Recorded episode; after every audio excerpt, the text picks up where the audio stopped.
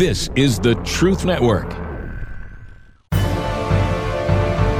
Hidden treasures of the 119th Psalm.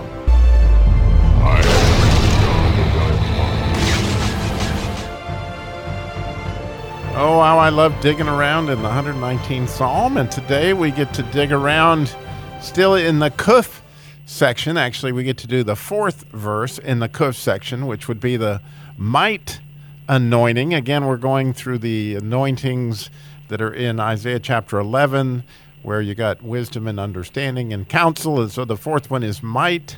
And as we've noticed in the fourth verse of each of these sections, of course, each verse is going to start with a letter of that section. So today's letter being the kuf, um, the letter that means actually has a lot to do with proximity in both time and space.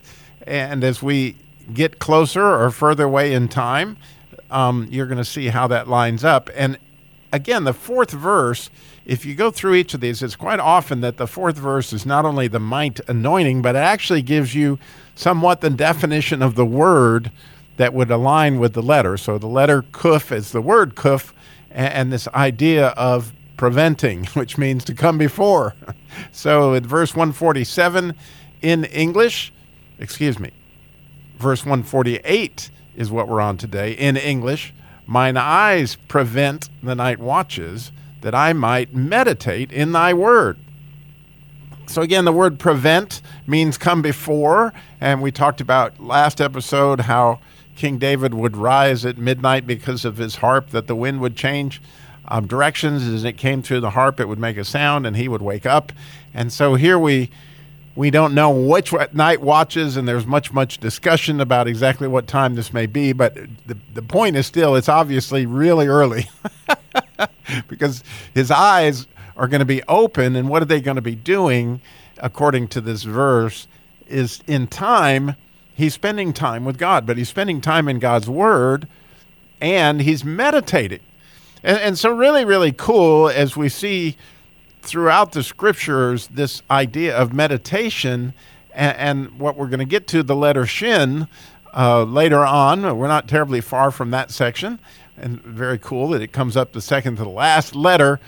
But this idea of meditating is a lot to do with chewing. and has a lot to do with processing or refining.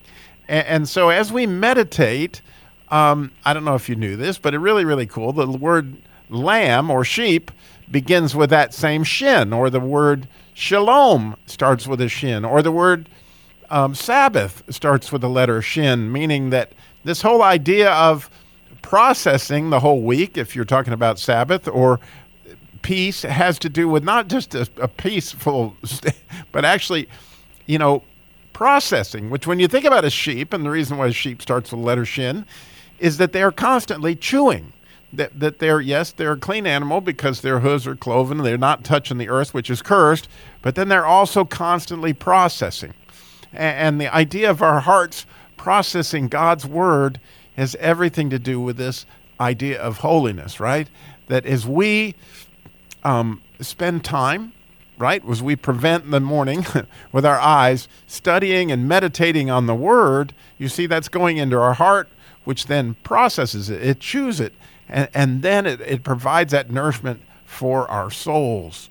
And therein is our strength, right? Because in his presence is fullness of joy, and the joy of the Lord is your strength. And so you get all this idea of might right here is if we spend time processing that, we get that. So again, to apply this in my life, you know, what does this look like? And and I know that that really has to do with a sense of that that book teaches Jesus' love to me in a way that no other book teaches it, and I can experience God's love. I can experience Jesus' love it through that book in in a way that I can't really experience through any other book.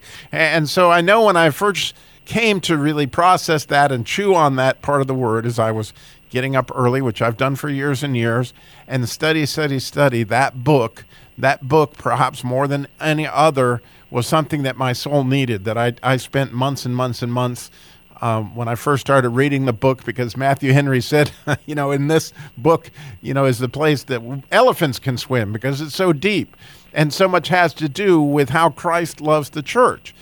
And early on in the first chapter, I, you know, it just it totally caught my attention, and this is where it grabbed me initially, and and I feel like that I began to chew on it was, you know, the the Shulamite woman asked the shepherds, you know, where do I find, you know, my beloved? He's, she's asking the question, and they tell her in the King James version, they tell her, go thy way forth by the footsteps of the flock. In other words, in, in some translations, it's follow the tracks of the sheep. Okay. and this idea of the sheep again are the people that are processing, the people that are that are digesting the word of God in, in so many different ways.